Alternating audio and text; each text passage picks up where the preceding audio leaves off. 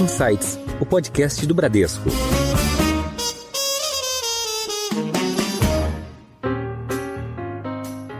Olá, bem-vindos a mais um episódio do Insights, o seu podcast semanal que provoca um novo jeito de pensar.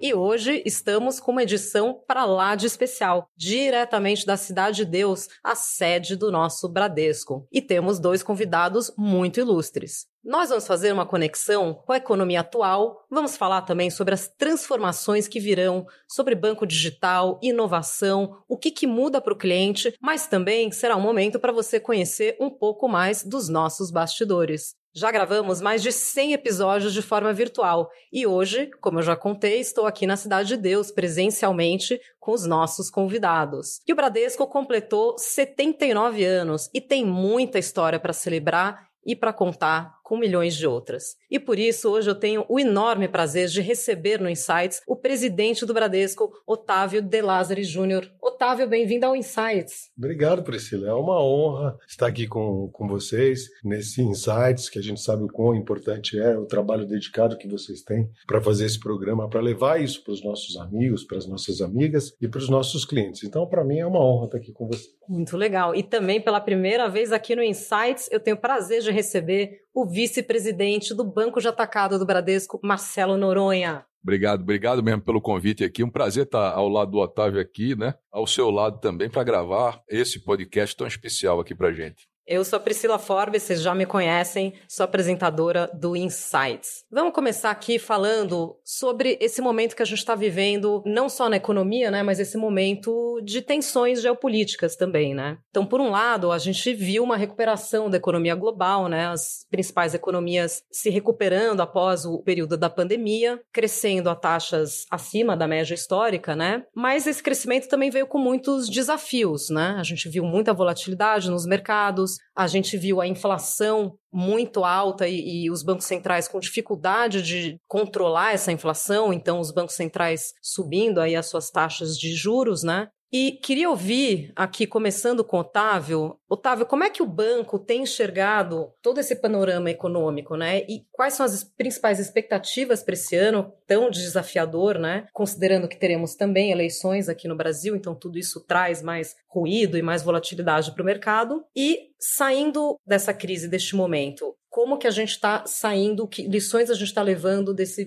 período pós-pandemia? Priscila, é uma pergunta difícil, complexa, que a gente poderia passar o dia inteiro aqui falando sobre ela. Mas eu acho que, de maneira geral, o que a gente observa é a dificuldade de todos os bancos centrais, e não só o brasileiro, mas o mundo inteiro, em lidar com essa nova situação, né? Uma situação que a gente sai, ou pelo menos está quase saindo, de uma situação de pandemia que a gente nunca tinha vivido isso, né? A última vez que aconteceu isso há muito tempo. Então, nenhum de nós dessa geração ou dessas gerações atuais viveram o que é passar a pandemia e, quer queira, quer não, a gente tem que considerar que tivemos 5 milhões de mortes no mundo inteiro por conta da Covid. Graças a Deus que a ciência soube rapidamente implementar os processos para a gente descobrir as vacinas adequadas para cuidar desse problema que parece que vem diminuindo. Mas, enfim, é um problema complexo para se cuidar, porque todas as economias, todos os governos de todos os países do mundo precisaram, de alguma maneira, colocar algum tipo de incentivo para as pessoas, para a sociedade, para poder atravessar esse momento mais desafiador da pandemia. E isso deixa reflexos que não são bons. As pessoas se endividaram mais, o desemprego cresceu.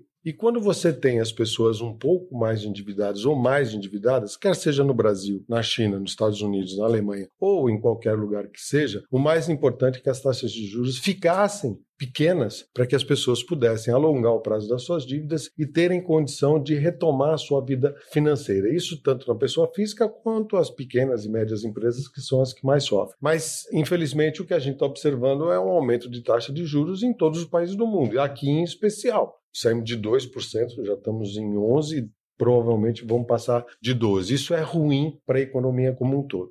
E isso se repete em todos os países do mundo, inclusive nos Estados Unidos. A gente viu uma inflação nos Estados Unidos que não se via há mais de 40 anos. Então, são fatos bastante preocupantes, premissas que preocupam a todos nós, mas a gente tem que ter o pé no chão, viver um dia de cada vez, para poder suportar este momento que a gente está vivendo. não fosse tudo isso, ainda esse problema agravado por conta do conflito entre a Rússia e a Ucrânia, que é um problema não só de caráter social humanitário, mas um problema que certamente já está trazendo reflexos na economia de todos os países do mundo. Então, veja, não são variáveis simples de se lidar, a gente vai ter que ter calma, muita celeridade, muita sabedoria, muita tranquilidade neste momento para a gente viver, eu diria para você, talvez como lá no começo da pandemia, Priscila, a gente vai ter que viver um dia de cada vez para tomar as melhores decisões, ser muito conservador, pautado em boas decisões e muita análise para a gente tomar as medidas necessárias para que as empresas possam sobreviver. Isso é o mais importante, que as empresas possam sobreviver, possam recuperar a sua capacidade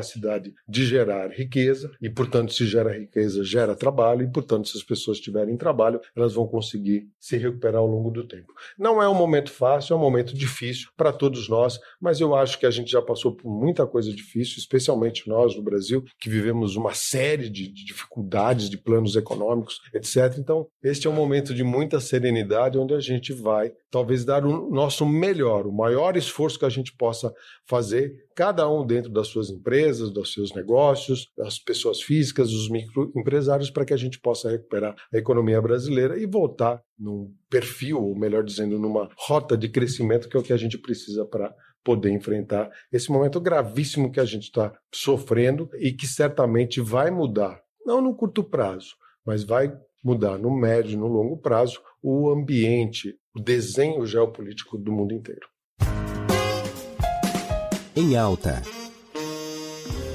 Noronha, o Otávio falou muito dessa questão do endividamento das empresas, né? E você, como responsável pelo Banco do Atacado, né? Onde temos o nosso segmento corporate, né? Que é aí o principal parceiro dos nossos clientes corporativos, né? Dessas empresas que estão com o Bradesco há muitos anos, né? E o Bradesco procurou, no início da pandemia, ajudar essas empresas, né? Demos carências, ajudamos ali as empresas a recomporem um pouco a situação financeira delas. Como que é a sua leitura do momento atual, né? Essas empresas estão mais ou menos alavancadas, endividadas? Como é que elas estão sendo afetadas por esse momento aí de elevação de juros? Obrigado, Priscila. Veja, aqui eu vou dar continuidade àquilo que o Otávio já estava respondendo. A gente tem de separar, né, as companhias em função dos seus setores, dos seus tamanhos, né? Porque uma coisa é a gente falar do small business, né? Então, pegar as pequenas empresas, como você falou, a gente aqui fez um esforço grande, né? As equipes aí, nesse caso do varejo, né? Eles trabalharam muito no ano passado, junto com a equipe de crédito, para a gente dar esse fôlego, né? Durante o ano de 2020 e 2021 para essas companhias. Isso passou também pelo middle market, né? Que também já está no segmento corporate do atacado, e várias empresas aqui tiveram um fôlego adequado para seguir sua rota, né, e não se apertar em relação a seu fluxo de caixa. Nas grandes empresas, o Bradesco, lá no início de 2020, né, que a gente viveu aquele momento de super incerteza, né, Otávio? Eu diria até que, olhando para frente, a gente vive uma incerteza menor, porque a gente agora está lidando com aspectos macroeconômicos, são mais tangíveis, né? Ali a gente estava lidando com um negócio absolutamente desconhecido, né, que a gente não sabia exatamente qual era a dimensão, para onde é que a gente ia. O Bradesco foi um grande provedor de linha, né? Naquele início da pandemia, Priscila, particularmente nos meses de abril e maio, né, do ano de 2020, né, a gente viu crescer muito a demanda por linhas de crédito, inclusive por empresas que estavam líquidas. Essas empresas, com o passar do tempo, foram se adaptando àquele cenário de pandemia, houve liquidação antecipada, não só aqui no Bradesco, mas no mercado de uma forma geral, e as empresas conseguiram passar com o nosso apoio também, né, e com o nosso relacionamento por aquele momento tão difícil para todo mundo. Agora, do ponto de vista macroeconômico, como o Otávio já bem pontuou, a gente está trabalhando com um horizonte de inflação alta, né, no mundo inteiro, e não é diferente aqui no Brasil. Então, a gente tem um desafio inflacionário, uma variável que é a política fiscal, né, que bate nesse aspecto inflacionário, né, com a subida de taxa de juros. E para substituir a pandemia, agora a gente tem um cenário, você falou do cenário geopolítico, né, que era outra variável, que já parecia começar a ficar controlada, aparentemente está controlada, né, mas a gente tem esse outro cenário que, de alguma maneira, afeta o mundo inteiro, né, com preço de commodities e de determinados produtos, né, que são insumos, né, inclusive para a nossa economia aqui, como é o caso dos fertilizantes. Tá? Agora, de uma forma geral, a grande empresa brasileira está pouco alavancada, tá, Priscila? Né? As empresas brasileiras estão muito bem capitalizadas. A gente está vendo um acesso enorme ao mercado de capitais aqui no Brasil, que, aliás, eles jogam contra a gente, né? Na prática, para colocar, para fazer carteira no banco de atacado, a gente enfrenta um desafio crescente aqui no Brasil. É uma transformação natural com o crescimento do mercado de capitais. Isso já aconteceu no mercado americano, né? Ou seja, as assets que estão comprando crédito, inclusive a nossa asset, né? A Abraham, compra crédito e, obviamente, com preços mais competitivos, né, para o tomador, né, ou seja, para essas empresas estão fazendo essa emissão de títulos, do que efetivamente fazer um negócio e colocar na carteira dos bancos. Então, aqui a gente tem uma expectativa, como o Otávio falou já no final do ano, de ter um bom crescimento de carteira para o ano, mas um crescimento mais módico, talvez, no banco de atacado. E a gente tem a expectativa, ou tinha a expectativa de fazer crescimento, tem a possibilidade de fazer crescimento, mas também, de uma forma dinâmica, a gente tem de tomar decisão no sentido de ter a remuneração adequada de capital. Então, eventualmente, esse mercado ele está oferecendo muito mais chance da gente reciclar a carteira, de fazer emissões no mercado, do que efetivamente colocar dentro da nossa carteira, né? Quando ela não remunerar capital. Por quê? Porque as empresas estão bem capitalizadas, têm bons ratings e têm acesso ao mercado de capitais que pode ser mais competitivo para ela do que efetivamente o mercado bancário, apesar de ter espaço para crescimento aqui. Então, eu acho que, de uma forma geral, a gente está vivendo um momento positivo com relação às grandes empresas, que foi a tua pergunta, e 2 dados só para finalizar essa minha preleção, quer dizer o seguinte: primeiro, lá no ano passado a gente cresceu 11% na nossa carteira, né? Year-over-year, quando a gente fechou o último TRI, comparado com o último TRI lá de 2020, no quesito de grandes empresas. E o segundo é que a gente vem experimentando ali os menores índices de inadimplência de grandes empresas também. Mas o índice da gente bateu 0,2%, 0,3%, que a gente chama de over 90, né? Todos os vencidos acima de 90 dias, e eu não me lembro, nos últimos 5 anos, da gente ter atingido um patamar desse na nossa história, e eu posso dizer que ele talvez seja o mais baixo dentre os grandes bancos aqui, no quesito de grandes empresas, ou um dos mais baixos que a gente vem observando, tá? Bom, Otávio, esse mundo que a gente está vivendo tão dinâmico, com tantas transformações, né? E a gente observa que esse momento desafiador também trouxe mais conexão, trouxe mais interatividade, novas soluções, principalmente as digitais. A sociedade como um todo se tornou mais interconectada e mais digital, né? Do ponto de vista regulatório, a gente acompanhou no último ano o crescimento do Pix, né, que transformou aí as operações financeiras, e uma outra revolução que aconteceu também com o Open Finance, que empodera o cliente, né, que permite que o consumidor tenha uma relação mais transparente com os bancos. Então, Otávio, na sua visão, como é que a gente se preparou para esse cenário e como que estamos olhando daqui para frente? Priscila, o Pix foi um sucesso inquestionável aqui no Brasil, né? Em muito pouco tempo, a gente viu o volume de transações que o Pix atingiu aqui no Brasil. O brasileiro é alguém que lida muito bem com a tecnologia, e sobretudo com o celular, né? Algo muito comum, a extensão do corpo já do brasileiro, poderia dizer, do mundo inteiro, mas do brasileiro em especial. A gente tem mais celulares do que habitantes no Brasil, então é um pouquinho intuitivo. E eu acho que todos os bancos brasileiros souberam, de alguma forma, fazer a implementação do Pix, até conversando muito com o Banco Central, de uma maneira que ele fosse muito simples, muito amigável. Lógico, a gente sempre preocupado com fraude, com segurança, procurando ter muita atenção a esses aspectos, porque eles batem e atingem a sociedade como um todo. Mas eu acho que tanto os bancos digitais, mas sobretudo os bancos incumbentes, vamos chamar assim, eles foram muito felizes para poder trabalhar isso, e trabalhamos junto com o Banco Central para que isso pudesse ser implementado, e com sucesso. Então, acho que a gente teve, e aí não falo só do Bradesco, mas acho que todos nós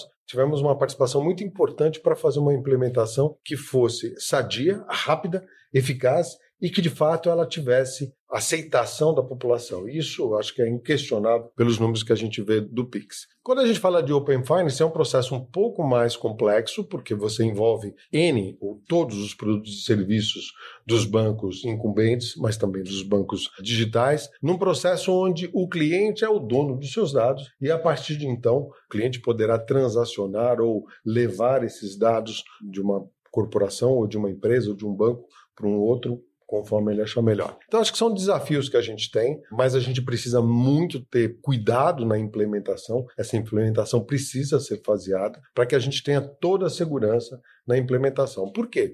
Priscila, a gente sabe o mundo que a gente está vivendo hoje. Cyberataque é algo que está no nosso dia a dia, no nosso cotidiano. Aqui dentro do Bradesco, a gente tem N exemplos que aconteceram em várias empresas do quanto isso pode afetar as empresas. E falando em banco em particular, tem um efeito muito mais forte, porque é o dinheiro do cliente que está ali na conta, então a gente precisa ter muito cuidado. Então essa implementação, eu acho que ela tem que acontecer, o Open Finance veio para ficar, a gente tem o cuidado de fazer essa implementação aos poucos, com muita segurança, desde que todos os sistemas estejam devidamente testados, para que a gente possa fazer essa implantação com segurança e oferecer toda a tranquilidade para que o cliente possa operar isso sem nenhuma preocupação de fraude. Acho que esse é o grande impacto que a gente tem, o grande desafio que a gente tem. Entendo que a gente fez um trabalho muito bom com relação ao Pix, rapidamente implementado. Conseguimos colocar o crédito no Pix de uma maneira rápida, fomos o primeiro banco a colocar o crédito no Pix, ou seja, se você ou alguém, vamos supor que você não ia precisar de dinheiro, mas vamos supor que a Priscila fosse fazer uma transferência para o Marcelo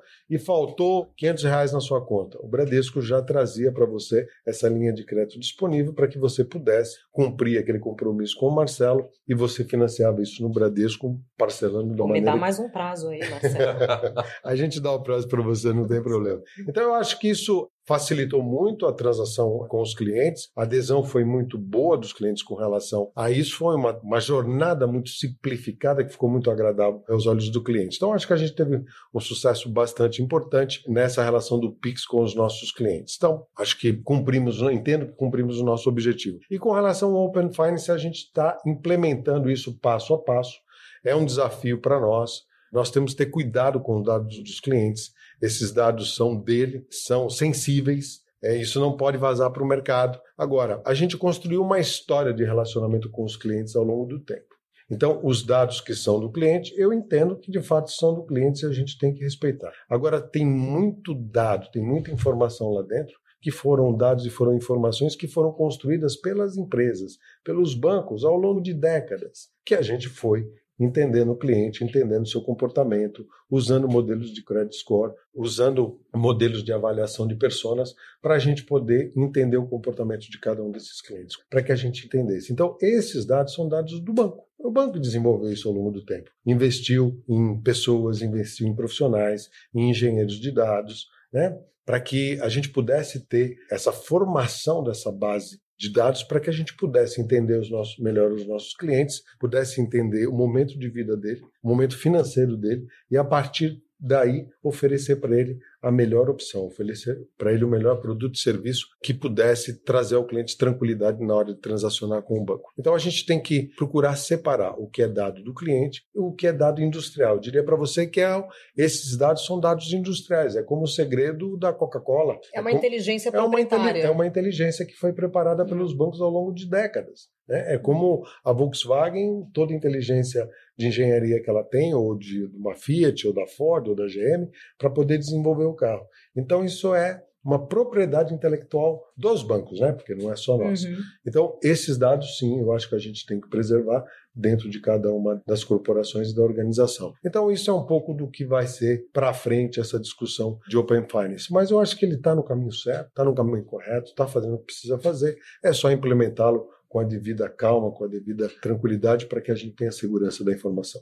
Priscila, se você me permitir aqui, né? Só complementando um pouco o Otávio, ele já falou tudo aí sobre Open Finance, eu não vou entrar nesse quesito, mas no quesito do Pix, né? Aí ângulos diferentes, né?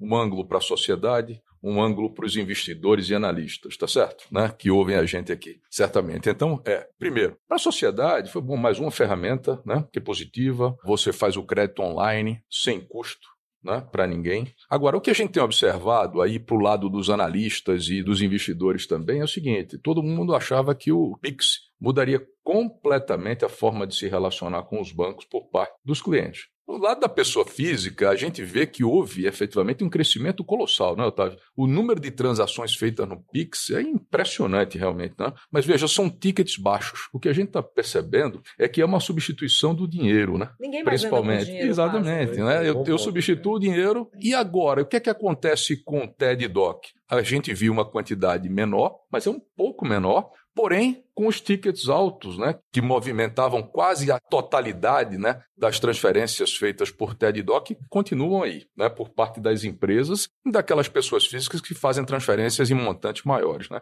Segundo, você olha para o cartão de crédito, ele não foi absolutamente afetado como já era previsto, muito, né, muito pelo que ele cresceu, né. Ah, o cartão de débito pode ter sido um pouco afetado. A gente não tem certeza absoluta disso, né? E em que dimensão? Tem uma expectativa de consultorias aí que poderia, aí ao longo de 5 anos, né, ficar alguma coisa entre 10%, 15% ou 20%, mas a gente ainda não vê esses indicativos. Então, acho que só para complementar aqui essa percepção para quem é investidor, para quem é analista também, tá?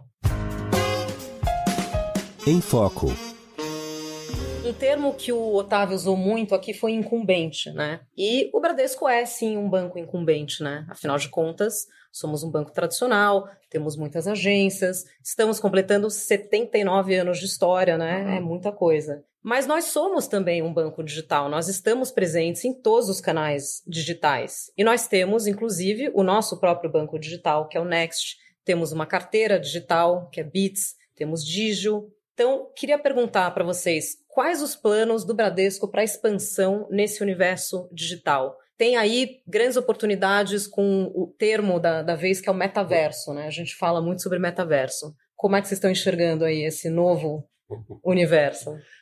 Com relação aos bancos digitais, nós tomamos uma decisão há mais ou menos 7, 8 anos atrás, de que nós temos que continuar cuidando do nosso banco incumbente, fazê-lo cada vez mais digital, eu diria, né, que é a mistura do físico e do digital, para atender o cliente da forma que ele achar melhor, no momento que ele achar mais adequado, aonde ele estiver. Essa preocupação foi centrada absolutamente no cliente. Mas nós entendemos que tínhamos que fazer isso com o incumbente, mas nós teríamos também que trazer um banco totalmente digital, uma marca rejuvenescida, que conversasse talvez com as gerações mais novas, mas que também pudesse atender qualquer tipo de cliente no momento que ele quisesse. Então isso foi a nossa aposta no Next, que está tendo um sucesso impressionante. Foram 10 milhões de contas que nós fechamos no ano passado, agora já passamos de 12 milhões de contas no Next.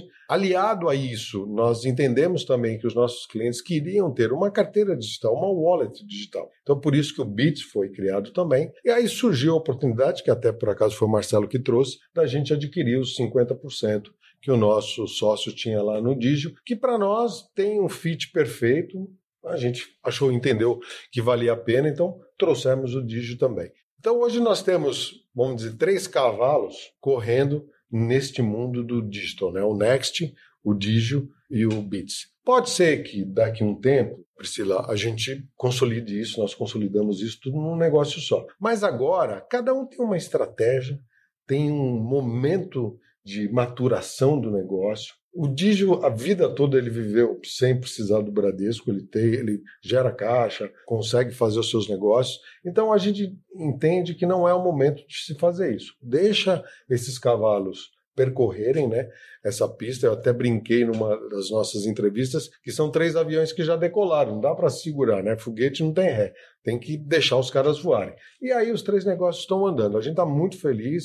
Cada uma dessas empresas é um negócio absolutamente apartado do banco, não tem dependência corporativa. O Next tem um CEO que é o Renato, o Digio tem um CEO que é o Giovanni, o Bitz tem um CEO que é o Curti, tem a sua equipe de tecnologia, tem a sua equipe de relacionamento com o cliente, quer dizer, são negócios totalmente apartados dentro da organização. Então nós entendemos que, mesmo com esses 3 negócios digitais, a hora que eu olho para o banco, ano passado o Bradesco, banco incumbente, como você falou, abriu 1,5 milhão de contas através do mobile. São negócios que a gente tem que fazê-los continuar crescendo. Então a ideia, por enquanto, é a gente manter esses negócios totalmente independentes, cada um tocando o seu negócio, com seus desafios, com as suas metas, e nós temos certeza que você pode pegar o melhor de cada um desses bancos para depois, no futuro, poder juntar isso num negócio só. Mas agora a nossa estratégia é de crescimento contínuo desses negócios. Vale aqui complementar, dizer é o seguinte, a gente tem marcas diferentes, né? Totalmente diferente. Então, certo. E por mais que o cliente ele saiba, né, que o Bradesco está por trás, né, é interessante como a percepção é diferente em relação a cada um, né? Cada um desses negócios tem um modelo de negócio que é sutilmente diferente do outro. Muita gente não percebe isso. Eu tive conversa com investidores, com analistas, quando a gente anunciou a compra do Digio, que, aliás, o Banco Central aprovou, né, recentemente, né, Otávio? E agora ele é 100% do Bradesco, né? Já pago, aprovado e tudo mais. Mas é assim, o Next, ele nasceu como um banco para dar uma experiência diferente para o cliente, em conta corrente, uma marca completamente nova, uma experiência diferente, com alguns mimos. O Digio, ele nasceu com um modelo de uma vertical de cartão de crédito, tá certo? Para que, da partir dela, você convertesse os clientes, né? Ou convertesse o relacionamento em outros relacionamentos. e o Bitz como um wallet, como o Otávio comentou. Então, lá na frente a gente pode se encontrar, mas como o Otávio falou também, a gente tem aqui uma modificação, uma mudança na experiência do cliente, tanto para a pessoa física quanto para a pessoa jurídica no banco incumbent, né? Que eu diria para você, então temos 4 cavalos aqui correndo no jockey, você aposta em qual? Eu aposto em todos, mas em particular no Bradesco. Tá certo? Em relação a todos os cavalos que estão aí, né? Porque a gente aqui está falando de um conglomerado, né? Os outros você está falando aqui de negócios que são monoline praticamente, né? E que vão evoluir com o passar do tempo. Essa é a aposta que a gente está fazendo também em cima dele, né? E só complementando o que você falou de metaverso também, que é algo que a gente está trabalhando, estudando, entendendo, né? Porque na verdade você precisa entender aonde vai. É uma loucura este mundo do metaverso. Se a gente olha o que está acontecendo, principalmente no mundo dos gamers, onde você tem lojas já dentro daqueles jogos, a especialização que essa turma tem nos jogos, a sofisticação que está existindo para compra, para você mudar teu skin, para você comprar mais acessórios, enfim, tem tantas possibilidades dentro desse mundo, não só do games, mas do metaverso, quer dizer, hoje já tem gente comprando terreno dentro do metaverso, para construir a sua casa dentro do metaverso. Quer dizer, como é que o Bradesco, ou o Next, ou o Bitz, ou o Digio, ou whatever... comprando até via NFTs e pagando em criptomoedas. Pronto, e esta é esse criptoativo, essa criptomoeda é a moeda, é o coin que circula nesse mundo. Então, como nós, Bradesco ou qualquer uma das nossas empresas, pode se inserir dentro desse metaverso? Eu vou botar uma agência dentro desse mundo do metaverso para que você possa lá e depositar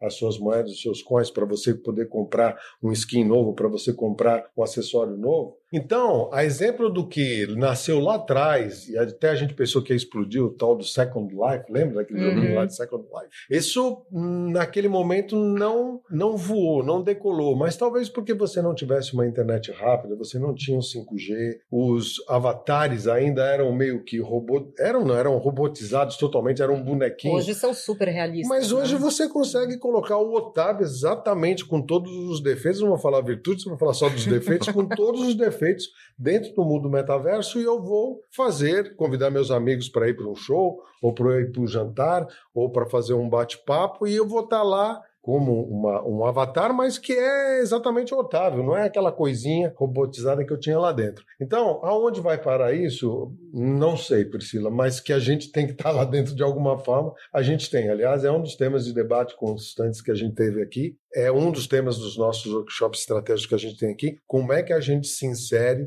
pensando sempre naquilo que é a razão de ser de qualquer corporação, pensando sempre no cliente, como é que eu me insiro nesse mundo para a gente poder atender os nossos clientes. É um desafio. Bom, a gente falou aqui de presente e de futuro. Vamos falar um pouquinho do nosso passado, da nossa história, né? A gente está aqui na Cidade de Deus e para quem já teve a oportunidade de visitar a Cidade de Deus, é muito bacana quando você desce o gramado ali, a entrada, você vê, tem o Museu do Bradesco. Passamos também pela locomotiva, né? A locomotiva que é preservada aqui. Então, são quase 8 décadas de histórias, né? E como é que o banco fez para se manter tão presente na vida dos nossos clientes e, ao mesmo tempo, tão jovem e atual e digital, né? E o banco está sempre à frente das tendências, né? Tanto dessas digitais, a gente lança campanhas que são muito relevantes, né? Posso citar aqui a campanha, por exemplo, teve a da BIA, né? Que é a nossa inteligência artificial, que combateu aí a violência contra a mulher, né? Tendo aquelas respostas contra assédio. Enfim, então, queria que vocês contassem um pouco dessa... Não dos últimos 80 anos, que nenhum de nós 3 estava aqui desde então, né? Mas um pouco dessas histórias e dessas tendências do banco. Priscila, isso é muito interessante, né? Uma corporação de 80 anos como a gente, nós tivemos 5 presidentes no banco, né? O fundador, o seu Amador Aguiar, depois o seu Lázaro de Melo Brandão, o seu Márcio Cipriano, o seu Trabuco e eu agora. Eu acho que a característica é que todos nós somos bancários. Viemos, né, do chão da fábrica, conhecemos, trabalhamos no banco há muito tempo. Eu aqui, nasci aqui dentro do banco, né? Tenho 43 anos de banco. Mas eu acho que o Bradesco sempre teve uma coisa muito clara, e isso muito trazido pelo seu Amador Aguiar desde o começo, de buscar tecnologia, de procurar estar à frente. Então, o primeiro computador foi o Bradesco que trouxe aqui para a Cidade de Deus, né, um IBM que ocupava uma sala colossal e hoje a capacidade de processamento dele está dentro do celular mais chinfrim que você possa imaginar. Qualquer celular tem aquela capacidade. Então, foi de colocar o SOS, que era um caixa eletrônico que começou lá atrás, que você botava um cartão perfurado e conseguia sacar um dinheirinho, depois você recebia o cartão de novo na tua casa por correspondência. Foi o primeiro banco a se tornar online real time, né? Quer dizer, você tinha o Bradesco instantâneo para você sacar dinheiro em qualquer lugar do Brasil que você tivesse. O primeiro no cartão de crédito, né? Com o Elo lá atrás, que depois o Marcelo trouxe de volta esse mundo do Elo aqui para nossa marca, né? Então, acho que essa preocupação, ela está muito enraizada por toda a corporação. Ela permeia todos os 90 mil funcionários desse banco, que está o tempo todo fazendo isso. E ao longo do tempo, as pessoas, a diretoria executiva, o management, ou seja, quem cuidou do Bradesco, tinha esse negócio de tecnologia, tinha esse negócio de inovação no sangue. Então, eu acho que foi isso que propiciou que o banco nunca fez economia para poder fazer investimentos em tecnologia e está sempre à frente do seu tempo. Eu acho que essa foi a grande sacada ao longo do tempo. É por isso que, mesmo hoje, com todo esse mundo tecnológico que a gente vive, né, com chegada de 5G, com você falou aí de metaverso, com tudo isso, nós estamos engajados nessa disputa, né, nessa arena competitiva que se instala no Brasil e no mundo todo. Então, acho que é um pouco a característica, o DNA do próprio banco, de trabalhar muito inovação, independentemente de onde ela seja. E ter coragem de assumir alguns posicionamentos, como esse caso mesmo que você falou da BIA, né, que é impressionante o volume de ofensas, de agressões que a BIA sofre, e nós mudamos essa postura. Aliás, ela foi reconhecida com o prêmio da Unesco a semana passada pelo trabalho que a BIA desenvolveu, porque a sociedade mudou e inclusão, diversidade e respeito é algo que não dá para tolerar não existir mais. Então, acho que esse engajamento, como eu sempre falo, é o engajamento da população, das pessoas que trabalham no Bradesco, todas elas, 90 mil funcionários. Este engajamento eu acho que leva o Bradesco a ser tão presente e tão forte naquilo que a gente pode denominar como um banco tecnológico, um banco avançado, um banco que procura sempre estar à frente do seu tempo. Se eu puder complementar aqui o Otávio já falou praticamente tudo, tem pouca coisa para complementar aqui, né, Otávio? Mas assim, uma característica da organização aqui, Priscila, é empreender, né? E empreender significa crescer organicamente, crescer inorganicamente. O Bradesco fez inúmeras aquisições, né, ao longo dos seus 79 anos de existência, tá certo?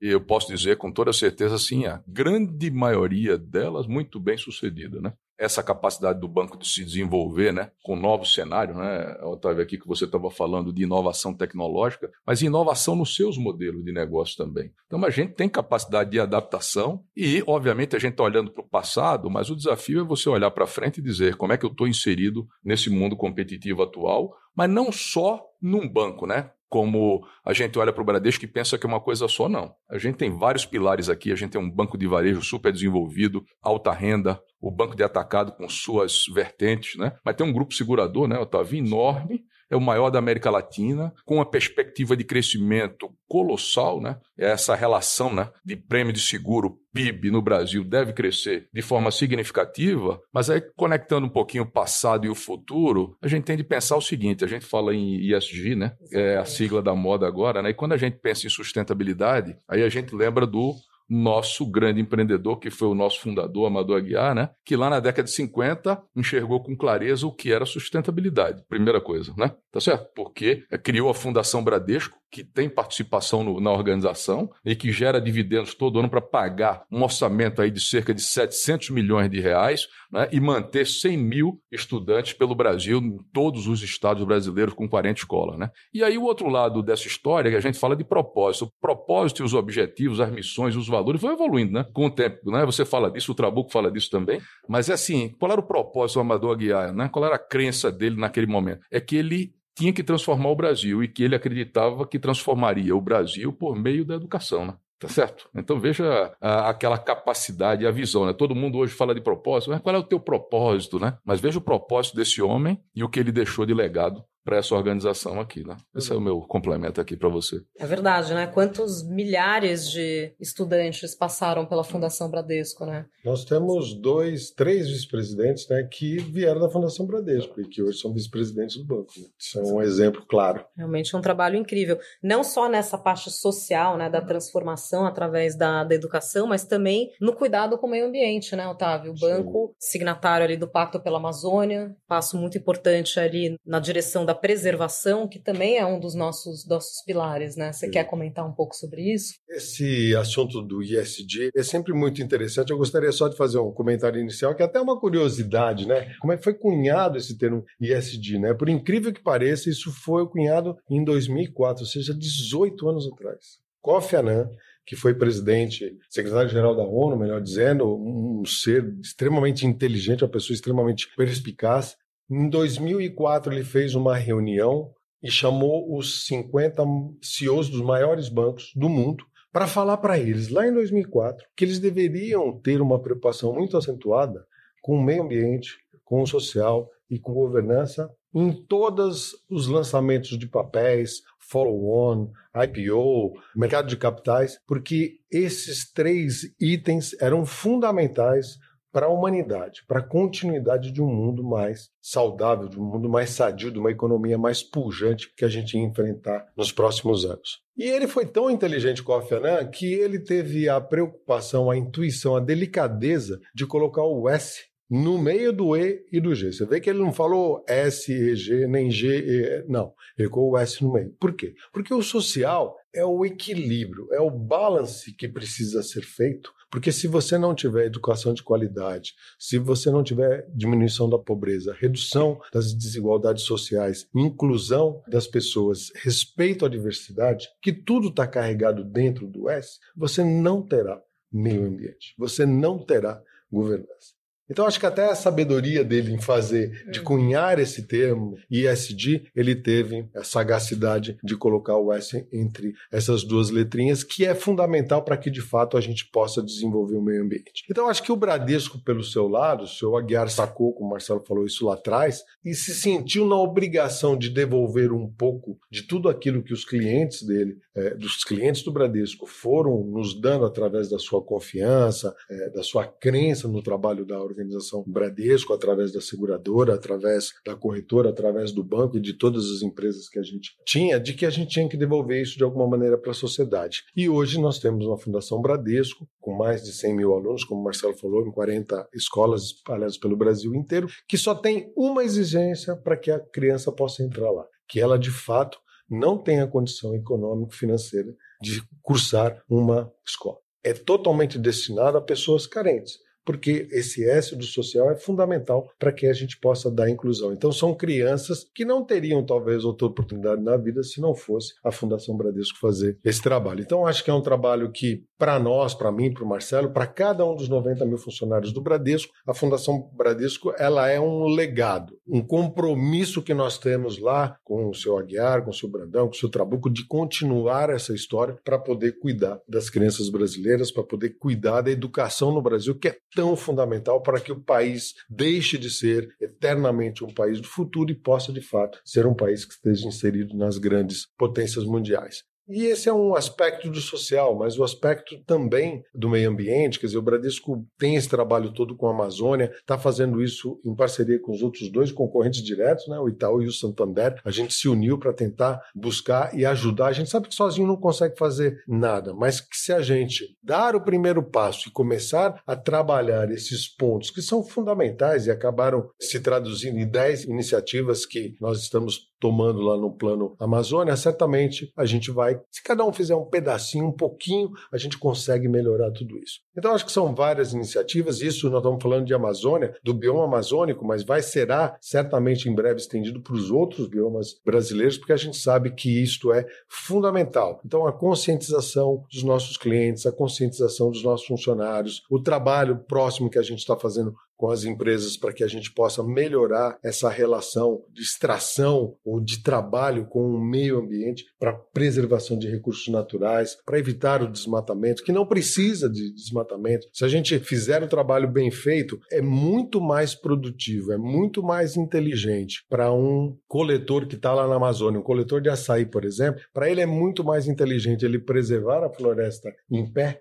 para poder ir lá coletar o açaí quando ele estiver pronto para colher, porque açaí não se planta, ele está no meio da selva, do que você derrubar a mata. Porque se você derrubar a mata, uma hora você não vai ter mais para coletar. Então, são trabalhos que a gente está fazendo próximo às comunidades ribeirinhas de todo o bioma amazônico, e a gente passa a entender um pouco melhor o que nós podemos fazer, não só nós bancos, mas cada um de nós, enquanto brasileiros, enquanto cidadãos, para que a gente possa beneficiar todo esse bioma, que é uma riqueza monumental para o mundo inteiro, né? No momento como esse que a gente está vivendo, quanto que o Brasil não poderia realizar de negócios sequestrando carbono da atmosfera, monetizando isso, e nós ainda não soubemos trabalhar isso. Se a gente pensar que nós temos o etanol no Brasil há quantas décadas? Se a gente tivesse um trabalho, desenvolvido esse trabalho ao longo do tempo, ele tivesse muito bem preparado hoje, talvez o etanol fosse uma boa solução para a crise que a gente está tendo de petróleo. Então tem muita coisa boa aqui no Brasil que a gente precisa desenvolver.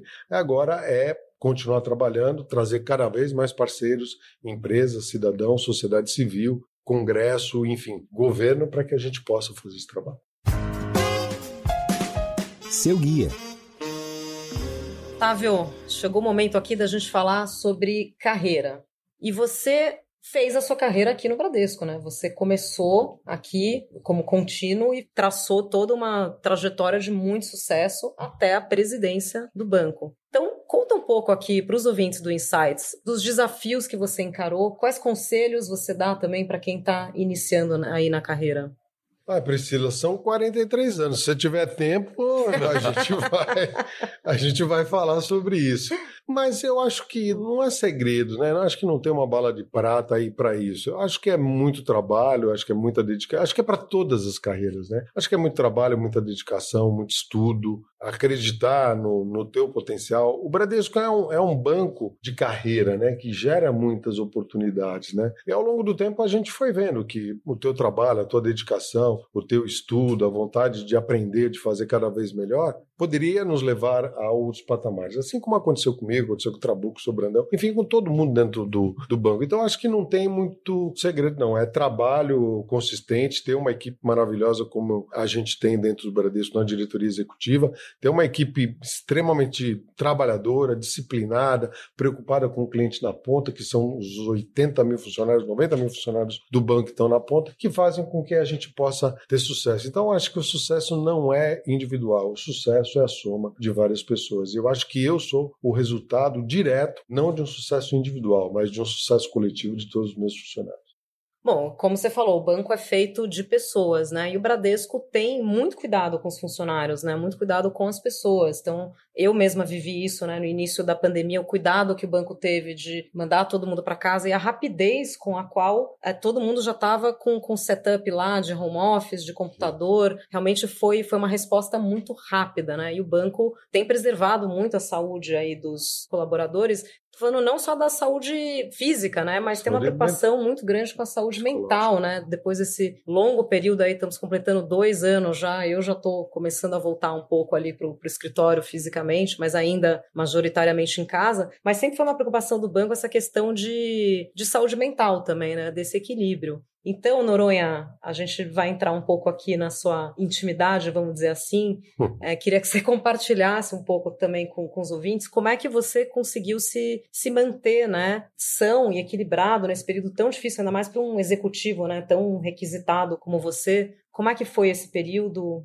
Vou te falar o seguinte, eu acho que depende muito de cada pessoa, de cada profissional, né? Mas de uma forma geral, acho que a gente aqui no banco, todo mundo tem maturidade suficiente para saber que uma crise é uma crise, né? Independentemente de você desconhecer as consequências daquilo ali, qual era o caminho, né, que se devia traçar, mas a gente foi trabalhando dia após dia, né, tentando se informar, né, e tomar as melhores decisões possíveis, né, à vista do que a gente tinha de desafio pela frente. Então, em primeiro lugar, equilíbrio, com a maturidade que se tem, né? Por isso que eu acho que essa combinação de experiência, né, com energia e juventude né, que fazem a diferença para todas as organizações. A gente aprende isso também com nossos colegas orientais, né, que são muito sábios em relação a isso. Então, experiência não se compra. Então, isso é uma coisa importante aqui para aquele momento de desafio. O segundo, para manter a mente sã, né, você também tem que manter o corpo são, e o inverso é verdadeiro, né? Então, acho que se a gente está precisando de um apoio de algum profissional, efetivamente, você tem de procurar, né, em relação àquilo que está se passando com você. O banco tem dado esse suporte, como você comentou, a área de recursos humanos toda mobilizada em relação a isso aqui ao longo dessa pandemia e agora também, né? E do lado físico, eu particularmente gosto de correr, gosto de pedalar, tá certo? Para manter a atividade física em dia, né? Fazendo um pouco mais de musculação, até estava comentando isso hoje com o Otávio, né? Para manter, né, a condição física em dia, e isso ajuda a gente também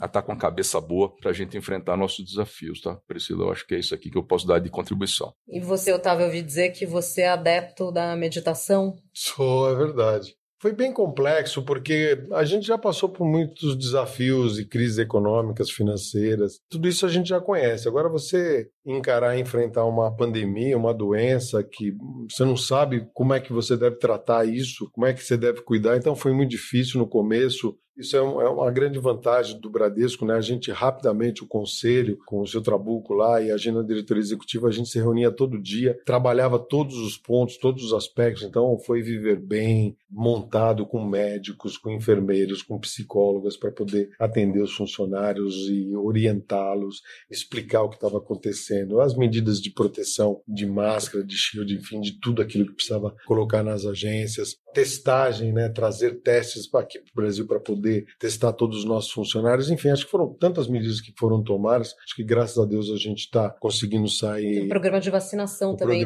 antes da pandemia tinha sempre... Programa de vacinação contra a gripe e outras vacinas aqui, que a gente era impressionante. Aqui na Cidade de Deus, a gente fez um drive-thru aqui, era impressionante, né? No sábado virava um evento, porque os pais traziam trazem as crianças, então é muito bacana isso tudo que a gente fez aqui no banco. E aí conseguiu sobreviver, mas foi muito tenso, foi muito desgastante, é um estresse a todo momento. Então, acho que é um pouco do que o Marcelo falou. A gente procurar pegar um pouco do tempo tranquilo, né, que a gente tem, um pouco de tempo disponível que a gente tem. Vocês têm tempo tranquilo? É, tranquilo não, mas disponível, vamos dizer assim. Aí, quando eu falo disponível, é assim, quando é que a gente treina? O Marcelo deve ser a mesma coisa. Eu treino às 5h30 da manhã. Eu treino das 5h30 até 6h30, tomo banho e venho pro banco. É assim que a gente treina. Porque à noite a gente não sabe o que vai vir. Então, é natural a gente... Então, é dormir cedo. Então, eu durmo cedo, não gosto de acordar. Não gosto de dormir tarde, 10 horas, 9h30 eu estou na cama. Eu gosto muito de academia, então faço musculação, corro, mais ando do que corro agora, porque o joelho já começa a judiar um pouco. E o que me ajudou muito, em todos os aspectos, de equilíbrio, de postura, de sentar melhor, de não ter dor nas costas, de respiração, foi a meditação e a yoga. A yoga, para mim, foi um santo remédio. Eu descobri músculos que em 58 anos de idade eu não sabia que existia no meu corpo.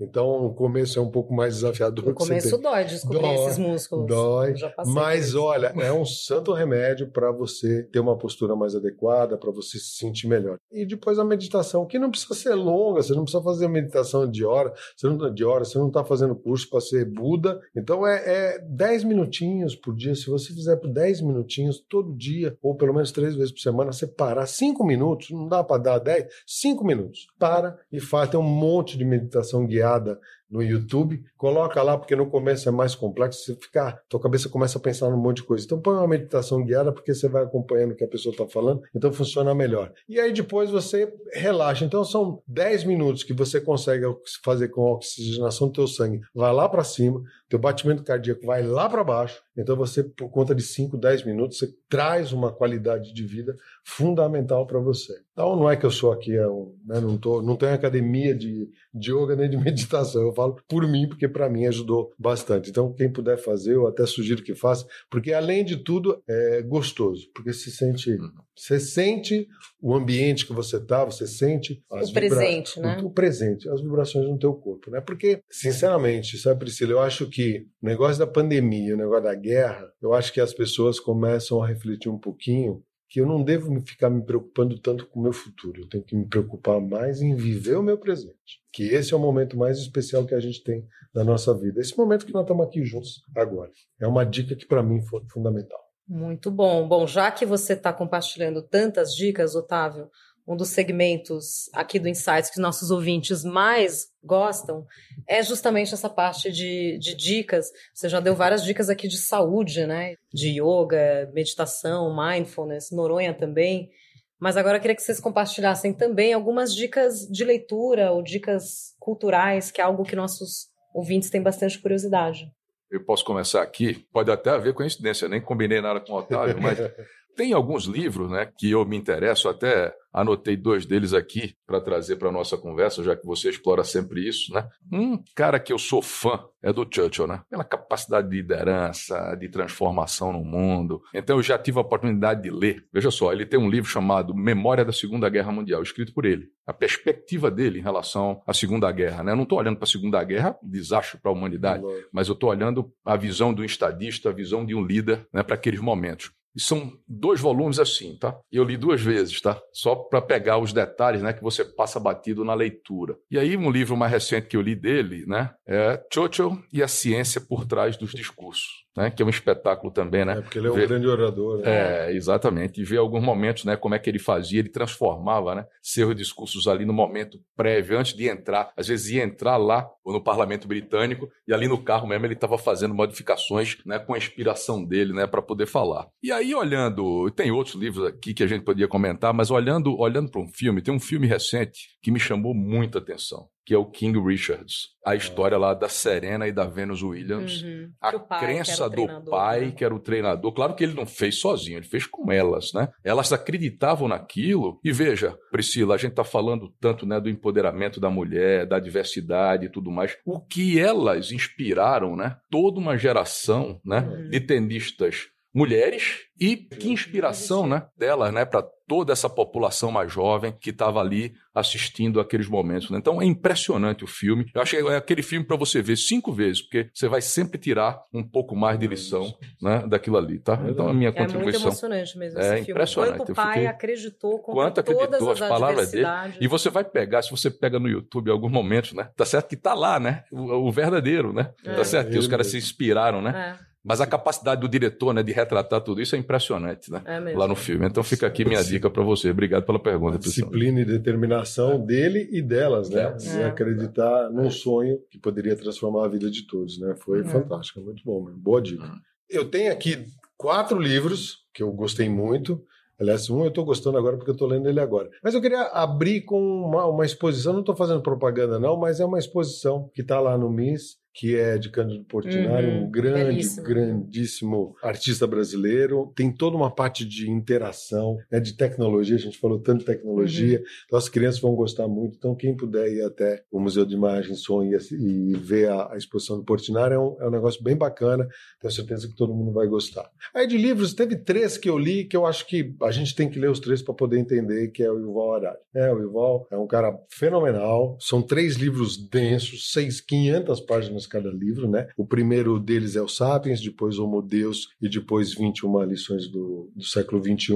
São livros densos, mas o Yuval Harari ele tem uma capacidade de escrever e de te envolver na história muito bacana. Então, acho que vale a pena ler esses 3 livros, são muito bacanas. Não tem pressa de ler, vai lendo devagarzinho, mas acho que são 3 livros muito bacanas de ler. E tem um que eu comecei a ler a semana passada, eu baixei ele e comecei a ler, que eu estou adorando. Quem escreveu esse livro é um cara chamado Walter Isaacson. O Walter Isaacson, ele foi diretor da CNN, foi editor da revista Time, e ele escreveu a biografia do Steve Jobs e fez a biografia também do Einstein.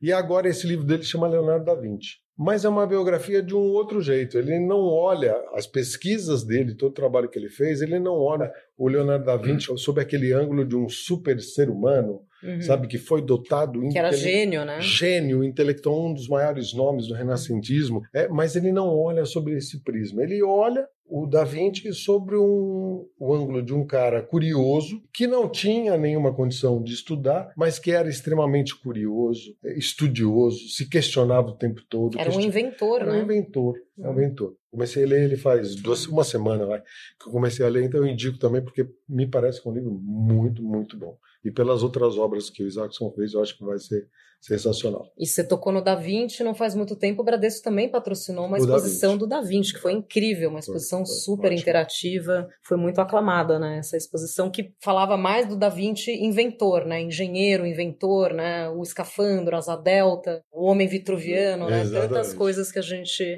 tem hoje graças... Mas o pensador aí, o Harari, que o Otávio citou, é espetacular. Aliás, ele tem falado a respeito desse movimento da guerra, né? Da questão geopolítica. Ele é um grande pensador, né? Muito atual para o momento que estamos vivendo, né?